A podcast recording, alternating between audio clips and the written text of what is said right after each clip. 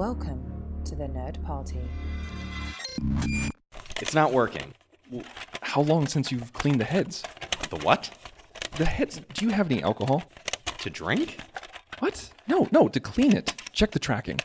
The rental place closes in two hours. Sh- shut up, shut up, it's working. Time for a retro perspective. A special series here with myself and Matt Hanson. You Can't Kill the Boogeyman, a retrospective looking at the history of the Halloween franchise. Uh, as I said, it's me and Matt Hanson. Matt, how you doing? I'm good. I am so excited to do this project. Uh, just a little behind the scenes info.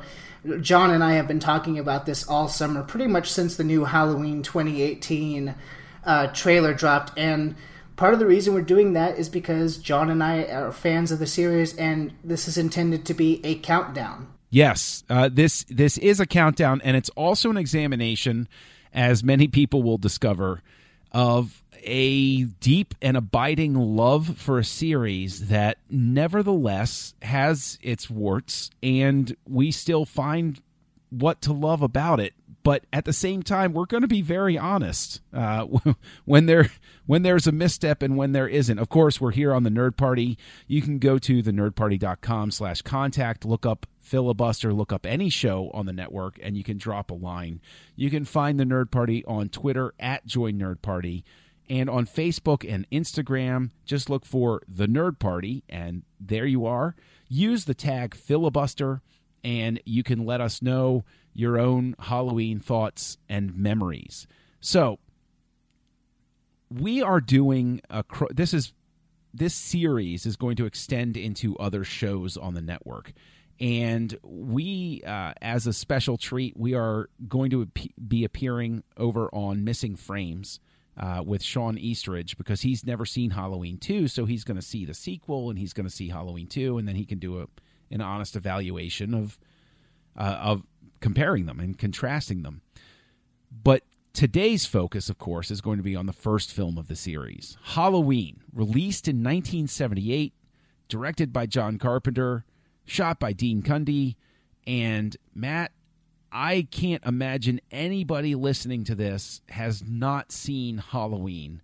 But if you were put in a situation where you had to give an elevator pitch non spoiler to get somebody to see Halloween, what would it be? Uh, simple, pure suspense. I like it. Very, uh, very accurate, actually, because that was Carpenter's intent with this film was to make something that was essentially uh, a an homage to Hitchcock uh, and other films of that like that he loved. He even named one of the characters Sam Loomis, which is a reference and, to Psycho. And another one, Tommy Doyle, who was uh, Jimmy Stewart's friend in Rear Window. Yes, the name of that character. That's right. That's right. So there's a lot of, um, in a sense, I think in the 1970s, you see a lot of filmmakers who are steeped in film lore and have a deep love of film paying tribute to that which they loved. You, Spielberg comes up during this time, Lucas comes up during this time, Scorsese comes up during this time, and De Palma, and all of these names get thrown out there regularly when they talk about the 1970s film revolution. And quietly over here, a name that's not necessarily on the tip of the most most tongues is John Carpenter. And here's this little masterpiece hiding over there that is essentially the same thing as what a Star Wars is. Yeah, absolutely. For for me, I mean, obviously as a horror fan, you you say John Carpenter, and I feel like I should be like on my hands and knees because I, I, I seriously like he may be the first fan like director that I became a fan of. Maybe him and Hitchcock but like he was one where after I saw Halloween, I had to see his other films, especially the ones that he came out in the same era. So, I mean, right after Halloween, I think I saw The Fog and mm. uh, Escape from New York and The Thing and all of his like early '80s stuff because I was such so taken away with his his style of filmmaking. Yeah, and he definitely he definitely found his niche, and you can see him. There is a, a a certain signature with the themes that he deals with. Um, he Well, I, I, Yeah. like, the, themes in the sense of like story themes, but also like the other reason I became Yeah. a fan of him is because he scores all of his own music, and I tell this: if there's a person that I could get to score my life, it would be John Carpenter. Wow, wow. That see, I don't know if I go down that road because I I'd like to think my life is a little less thrilling than that. No, but at least it would have some like badass synths and like Oh, okay. a rockin' track, and That's a good like, like uh, okay, I could see some Duke of New York theme working there. yeah, That, that would work. exactly. I'm down with that. I'm down with that. Or the snake shake. Um, but I, you know, when you come back to Halloween and and you re-examine it, I mean, we've both seen this film, God knows how many times by this point. Been fans since we were, you know, young bucks, you know, roaming roaming free out there. Just just a humble brag. I could probably do the entire film's dialogue if we were sitting down to watch it. Yeah, and, you know, it, and that's that's what's so amazing about it is is its rewatchability. I think is the original Halloween sticks with everybody who sees it. The first time they see it, it is an oh wow moment, and it's amazing to me that it still manages to find that hook. And I always question although I, you know, obviously I, I think it, it deserves it, but I always wind up questioning when I rewatch it. Is this just nostalgia talking to me? It is so easy nowadays to find yourself in that trap of mm-hmm. I'm rewatching this, but I have to admit that it's oh maybe it's not that great. I honestly can't. Th- this is one of those ones where I look back and I say it doesn't matter what era this is being watched. It, it's it's pretty fantastic. Yeah. Yeah, I mean, I guess the only things that you could like point at are like some of the some of the teenage dialogue is hokey, but teenage dialogue is hokey no matter what era it's in. This one that just happens to be in the 70s, so it's more that focused. I'm sure in 20 years Clueless is going to be viewed in the same way Yeah, in yes. terms of uh, in terms of its dialogue. So, but really, when it comes to the atmosphere and the suspense, because I mean, yes, Halloween is is a horror film, but above all, I think it's a horror suspense film, and that part still holds up. It does. And I think that also you see Halloween come to prominence in a time where people are first coming to grips with the idea of serial killers, like actually Yeah. coming to grips with that concept. And so it definitely finds uh, a great niche there. And I don't know about you, but I'm sure, as any other horror fan, you've seen Scream by Kevin Williamson Yes, and I always go back to Halloween as my my big refutation point for the rules that they cite because they specifically say you can't do drugs. Yet Laurie smokes weed right here yeah. as they're driving up to the the the sheriff of the town. Now, admittedly, she smokes weed uncomfortably, whereas the other two just down it like it's nothing. But you're right; she does smoke it. Yeah, and so I've always used that as my wedge issue with uh, the the the rules as they laid them out. But in a sense, Halloween does establish the rules because you get so many knockoffs afterward. And what is it you think that they never? I mean, an, an imitation is always an imitation, and therefore sort of a, a, a shade removed. But what is it that you think really sets Halloween apart? Why why has nobody ever been able to truly imitate this film and get the same vibe from it? There, like it, it's it's like this alchemy of why has it why has nobody ever quite figured out the recipe to this? I really do think it's because um, you know it's it's hard to put a, a finger on, but for me, it's because this film, when you watch it now, it's not gimmicky in the slightest.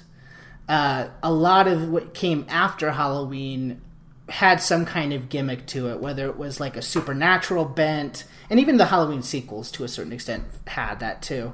Uh, whether it's uh, gory, whether it's uh, supposed to be viewed more as kind of like a you got to be kidding sort of thing or joke. This one is just a story about some babysitters who were stalked by this person who has escaped from an insane asylum. There's no comedy. There's no like ribbing about it. There's no um, sort of uh, mythos that's put into it. That comes later in the sequels. Yes. Uh, but um, just for this one, it's that simple premise, and there's no. It, not even like the other thing too is that people may not realize, or people who haven't seen Halloween may have this idea that this is like lumped in with some of the other horror movies of the time where it's a gore fest. This original movie, you see maybe like two or three shots of blood in the whole thing. Um, and like I said, it's it. I think the reason for that is because they wrote effective characters and they made them not gimmicky. That they're, they're to a certain extent they play archetypes, but they don't play like if it makes sense like caricatures of those archetypes. yeah. They do feel like real people. I, I think you also hit on a very important point too. That th- this first one, because all the other mythology gets added from Halloween two forward. This first one is exactly the way that real life works with you know, especially with a psycho killer. Doesn't make sense. You can't ascribe any sort of sensible motivation to it. Like the the most prominent knockoff obviously is Friday the 13th. And even that, even though Mrs. Voorhees is obviously off her rocker and doing these awful things that are just absolutely unreasonably terrible, they still try to give her this somewhat almost bat yeah, like Batman-y sort of thing of like I lost my family and so I'm traumatized sort of thing. And it's like, ah Well, and the same you know. thing kind of applies to to someone like Freddy Krueger, who's going after the kids because the parents burned him up. Now he was a bad person in real life, Yes. but I mean, he's still taking his revenge for a wrong. but uh, you know, tied into it absolutely is the fact that, especially if you look at Freddy Krueger, he becomes almost an anti-hero figure.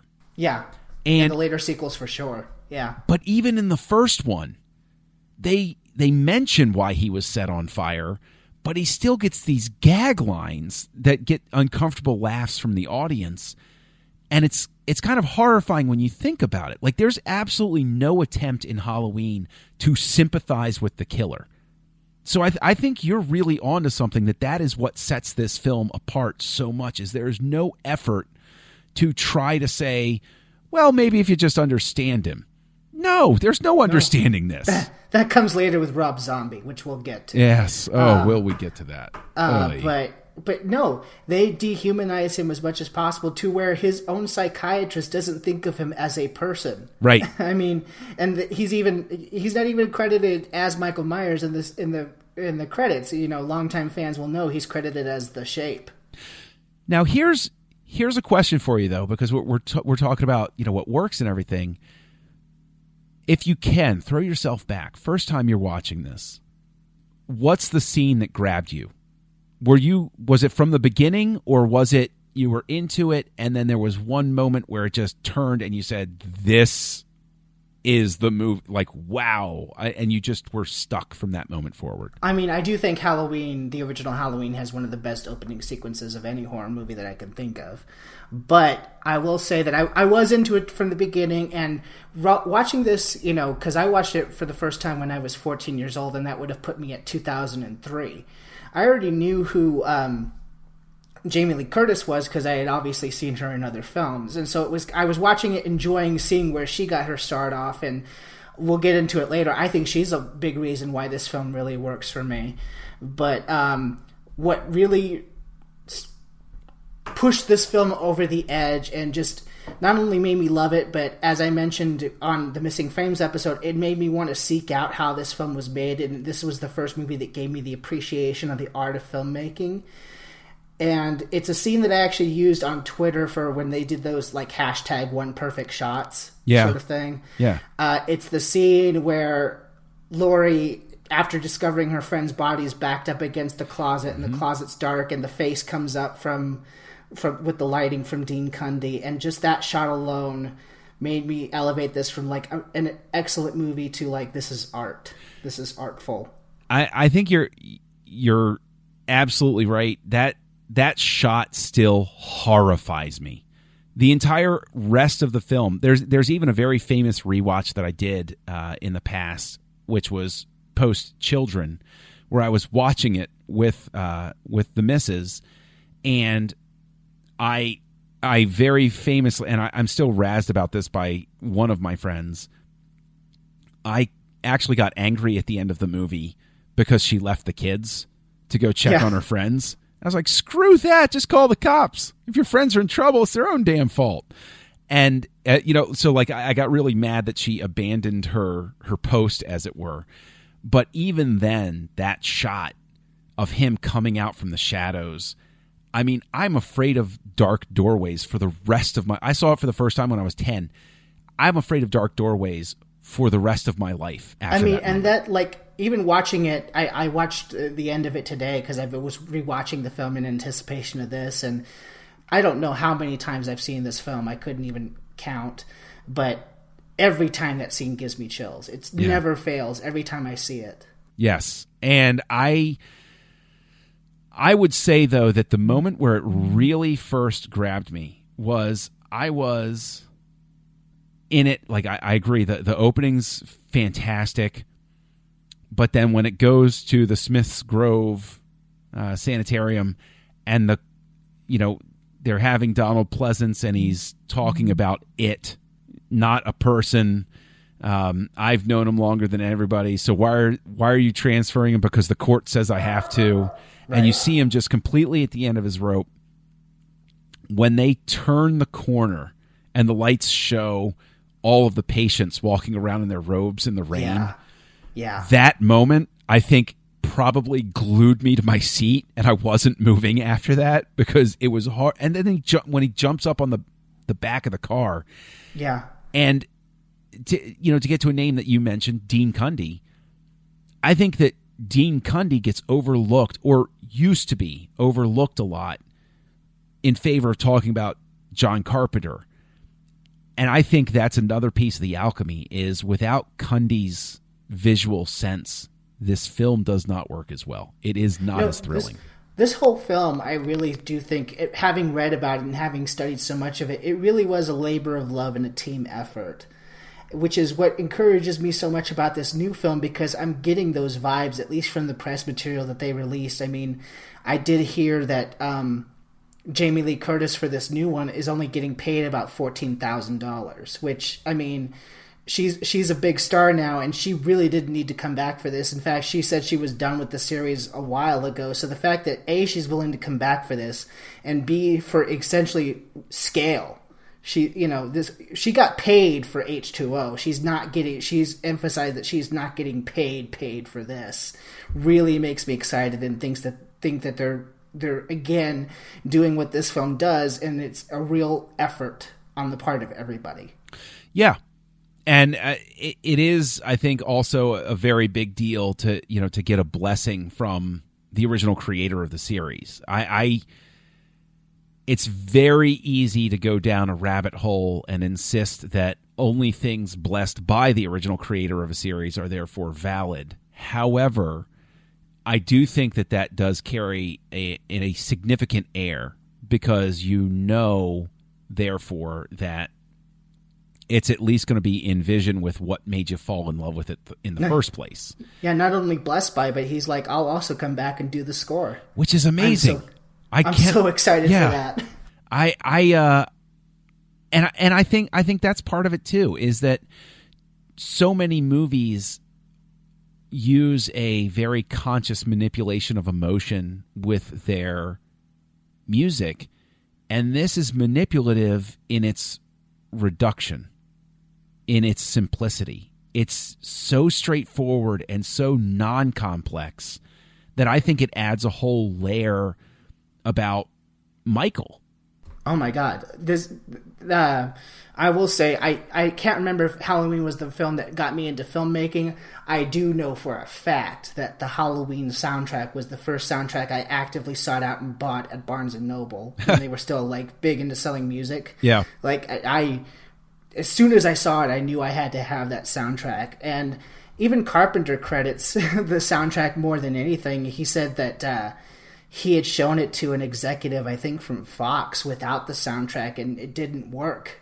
And then as soon as they he put the the music in, he showed it to the same person, and it worked. Like I think Yeah. the, the the music is a big character, especially in this first one. Yeah, I uh that theme um I had friends who would uh wait for Halloween time and we'd go somewhere, you know, be like late or something like that and we're driving back cuz you know, I, I I lived in the suburbs slash exurbs and we'd be driving along in our our little country bumpkin roads and it's real dark outside and then they would turn on the Halloween music and I was like turn that s off right now. I will not get out of your car. You are not doing this to me.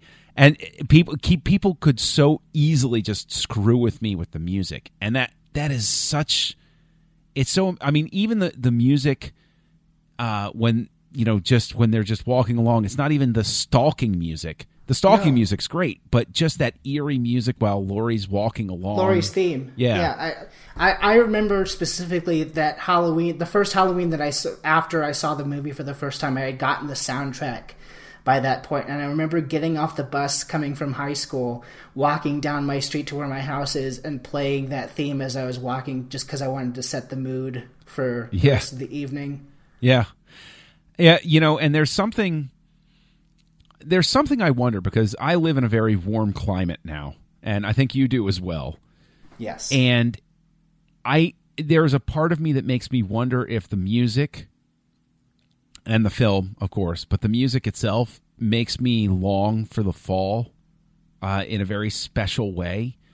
And living in a warm climate, it's not quite the same because that music belongs with leaves blowing across the street and you know old elm trees and kids running around trick or treating with coats on and stuff like that and it's it's disorienting to have that experience and it's you know like 80 degrees outside at night sort of Yeah, thing. and plus it goes along with a lot of it goes along with uh, darkness outside, which at least for me in October, it still doesn't get dark until like seven thirty.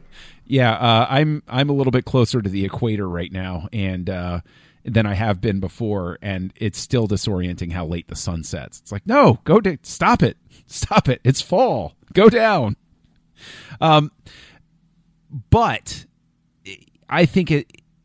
To be fair, you know, I mean, we've seen the movie hundreds of times, and I think even with revisiting, say, uh, a, a movie as as classic as Indiana Jones and the Last Crusade, there are still cracks that show over time.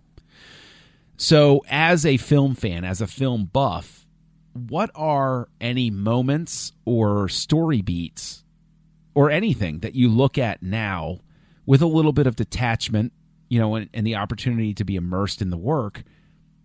Is there anything where you can see the seams and you're like, ah, I bet they wish they had that back, or that could have been edited together better, or anything like that? As far as the filmmaking goes, God, that's a hard one. Uh, the, uh, I guess the obvious one that I see every time is that uh, at the beginning when Michael Myers is breaking out of the uh, out of the insane asylum and he smashes the window, you can see the wrench in his hand. Uh, yes. Um, but you can always headcanon that and say, well, he needed it. And so, No, but you know. I, I get I, given that Yeah. he's they build him up as this you know non-human figure. I I'm willing to bet the point was he he's so inhuman he could just smash through glass with his hand. Yeah. but they they obviously needed to have something in his hand to break it. Uh, same thing. They're just little things. Like same thing with the. Uh, the glass that Laurie breaks at the end, you could obviously see it's a different pane than, than all the Yes. other glass in that door. But again, it's just one of those things where, like, so I mean, it's, Right.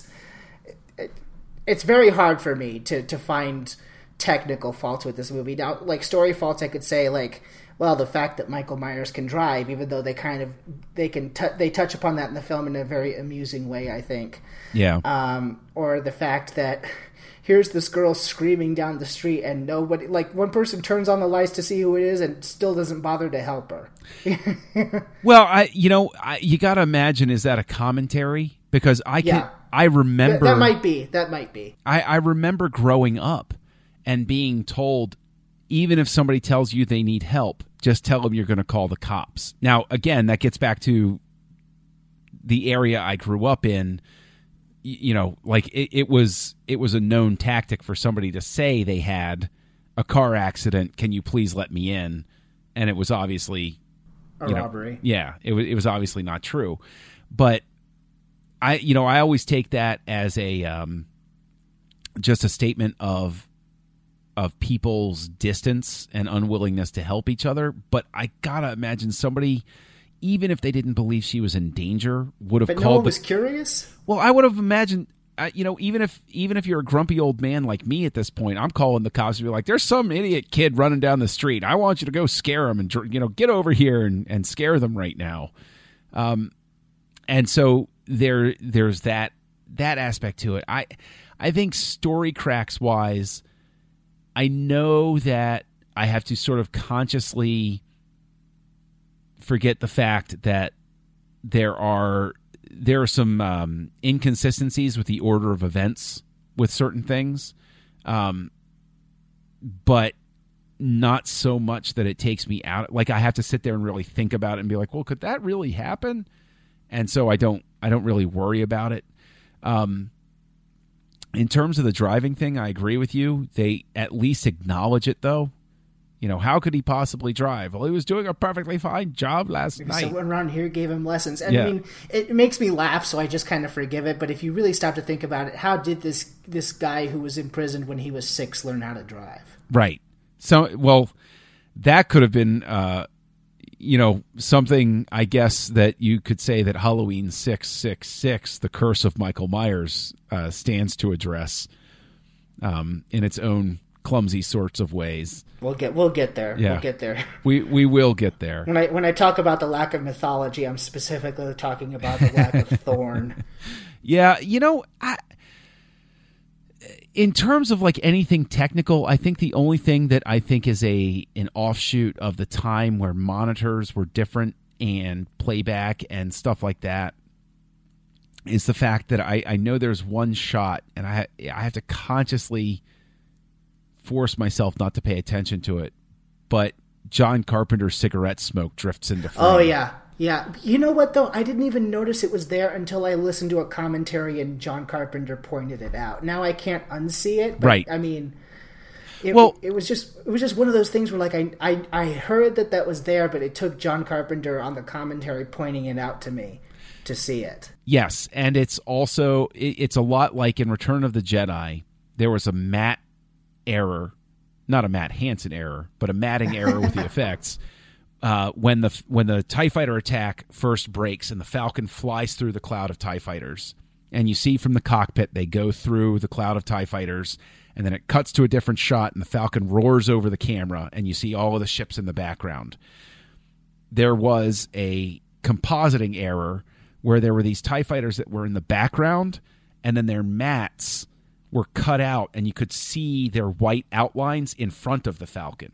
So Yeah. like it just got composited in the wrong order. I and I went my whole life without seeing it until the 1990s when somebody pointed it out. And I was like I don't really see it. And then they paused the tape and pointed it out to me. And to this day even though they fixed it in uh, the special editions my eyes keep going to that corner of the screen. And that's like the cigarette smoke where it's like ah I hate that I know that Yeah, it's just one of those weird things where, like, obviously that that doesn't take us out of the film, but like I- I would have never would have never noticed it. Yeah. could have gone with the rest of my life without noticing it. But yeah, now that I do know it, I, I always look for it in that shot. Yeah. Now, uh, speaking speaking of something that I don't think they ever really adequately followed up on is when Michael has his mask torn off at the end.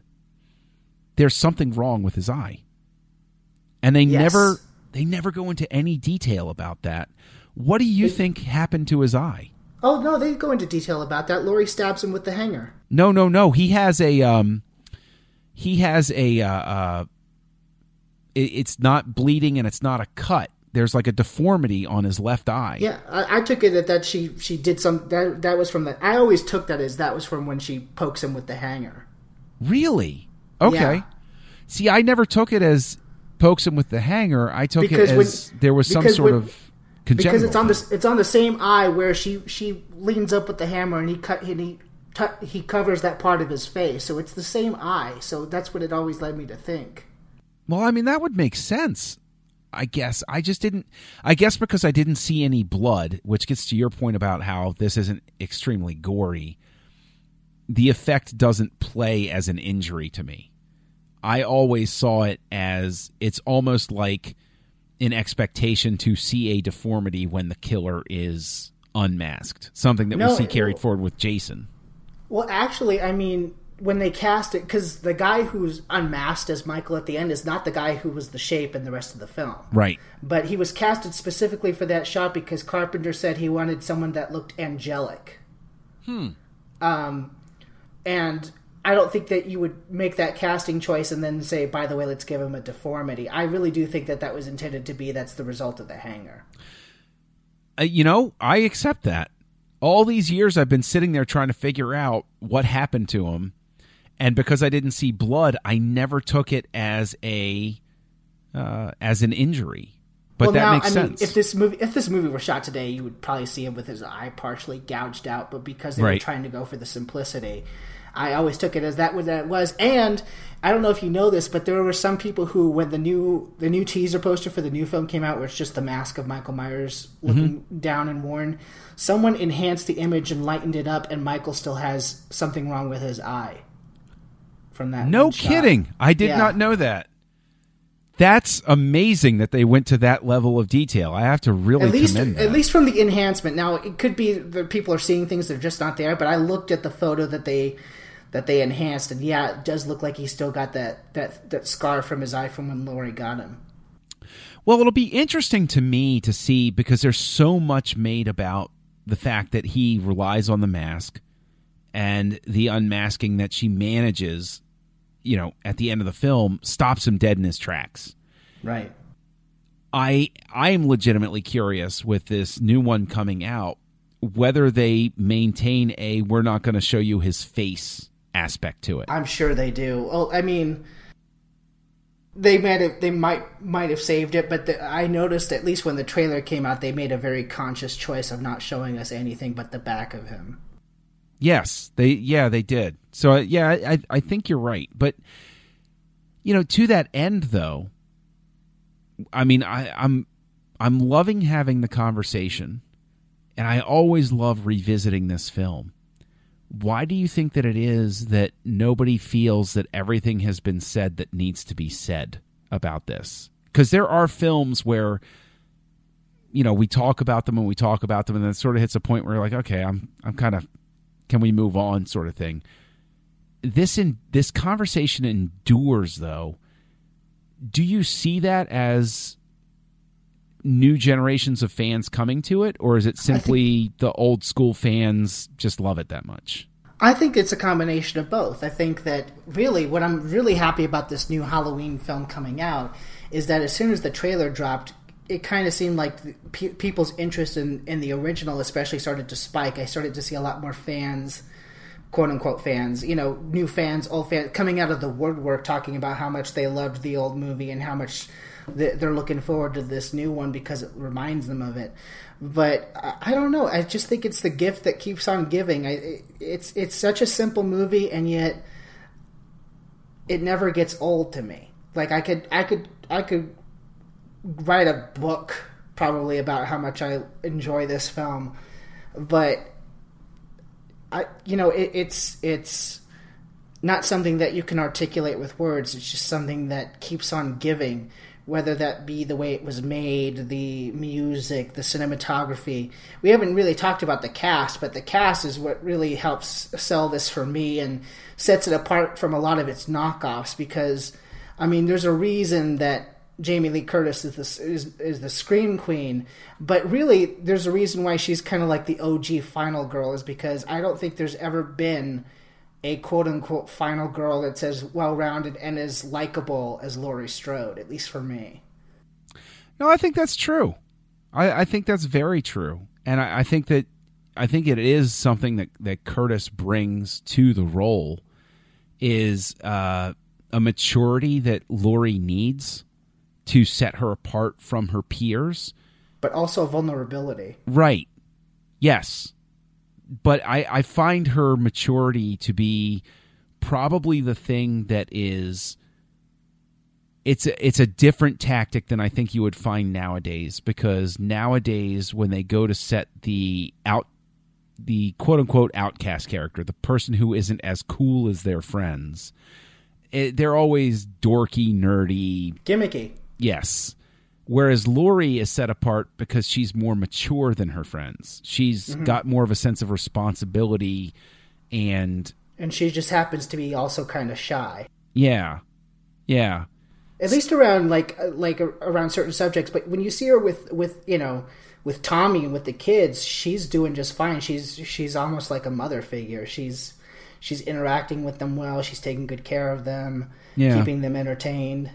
So she's not like a complete spaz and and can't talk to anybody sort of person. Right. It's not a never been kissed sort of thing. Right. Yeah. Um yeah, because you you actually get the sense with Laurie that is uh, I guess what makes her such an effective heroine is that is something that resonates I think with with so many of us is it, it and you look at so many of the the different hero and heroine types they're always the ones that uh, have a have the ability to see the world for the responsibility that it, it demands of them. Um, and I like the fact that you, you call out how she has sort of a motherly air about her already. To the point where, like you said, you had gotten frustrated when you rewatched the film and she left the kids to Yeah. go see what happened to her friends. But I mean, she is a character who, when even when she's being chased by this man, she could run down the street and be safe, but she makes the conscious choice to go back and get the kids. I mean, That's true. And she does. Yeah, she goes back and she makes sure that they are safe. if she if she really wanted to, she could just run down the street because she's out of the house at that point. That's true. That's very true. Uh, wow. And and the thing is that talking about going back to the house, this film does act as a time capsule. I think in a very large way Yeah, of harkening phones. back. Well, not just no cell phones, but front doors unlocked, uh, windows left open at night.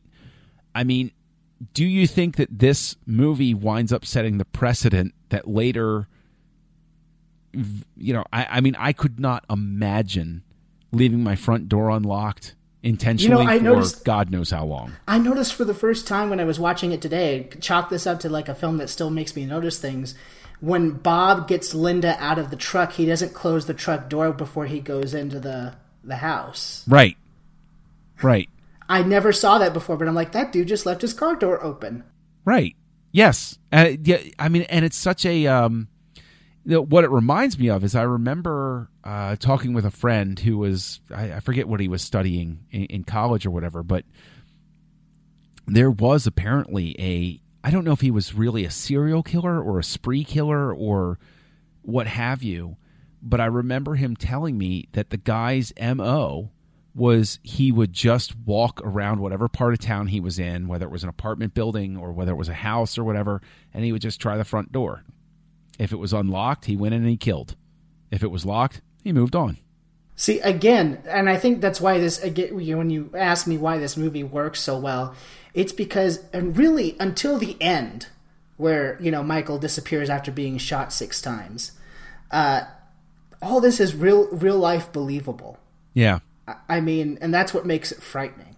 Like you could actually, like you said, there's a person who just you know will kill you just because your door happens to be unlocked. And in this film, he just happens to go after Laurie because she saw he saw her dropping off the key. We don't know about the sister thing yet, but that's you know Well, and and her friend, you know, maybe don't him. yeah, maybe don't yell at somebody who's driving by in a car. Maybe take a note of the license plate and tell the cop about it. You know, like By the way, talk about a moment that did send chills up my spine Oh, yeah. the first time I saw it when she says speed kills and then he stops the car and Yeah. then you don't know what's what he's gonna do. Yeah. And he just drives off. Uh, you know, uh, funny side note about that car is I hap- happen to know the model is uh, the Ford LTD station wagon from the late 70s. And the reason I know that is because I had a friend who uh, had one. oh, we uh, my my parents had the '80s model when I was a very very little kid, but yeah, it was an Yeah. LTD. Yeah, but but my my my friend uh, had had one. We called it the War Wagon because it was it was indestructible. Uh, he literally spun it 180 degrees on the ice one time, took out a street sign, removed his fender, hammered out the dent, and put the fender back on. And uh, I, I remember one time watching it. It was the first time revisiting it. Uh, you know, after he had the car and everything, and we saw it, and we were like, "Oh my god, he's unstoppable! Do you see the car that he has?" And so nowadays, when I watch the the uh, the movie, I still get a chuckle out of that Yeah, because I mean, you know, I honestly I don't know how he got to Haddonfield because those things got like ten miles a gallon. So how many times did he fill up and did he have the mask every time? So Well, no, obviously he didn't have the mask because he because he doesn't get the mask until he breaks into the Right. store that her dad is investigating. right, so, So, I- he, theoretically, he's doing the whole drive to Haddonfield unmasked. uh, but I, I guess he stole all the cash from the uh, from from from the guy. Uh, From the garage guy. Yeah, that's from the what, that's garage how you guy. can explain it. Is like the guy that he killed his jumpsuit. He also, also happened to ta- take his wallet.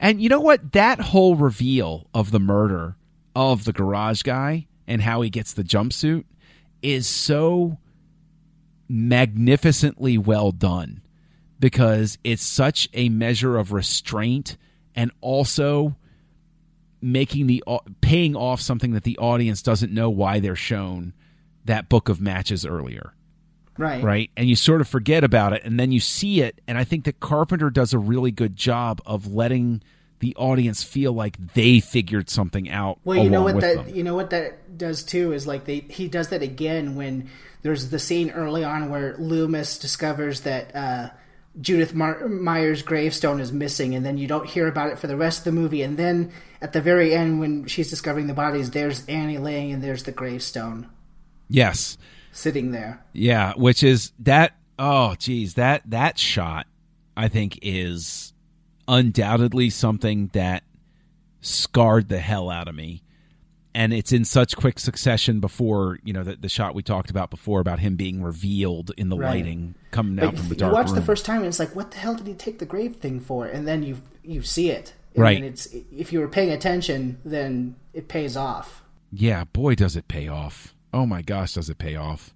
And the and the thing is, it what's great is there are even moments of lightness and humor that aren't hokey the way movies are now, especially horror movies. And you know, you had mentioned that earlier.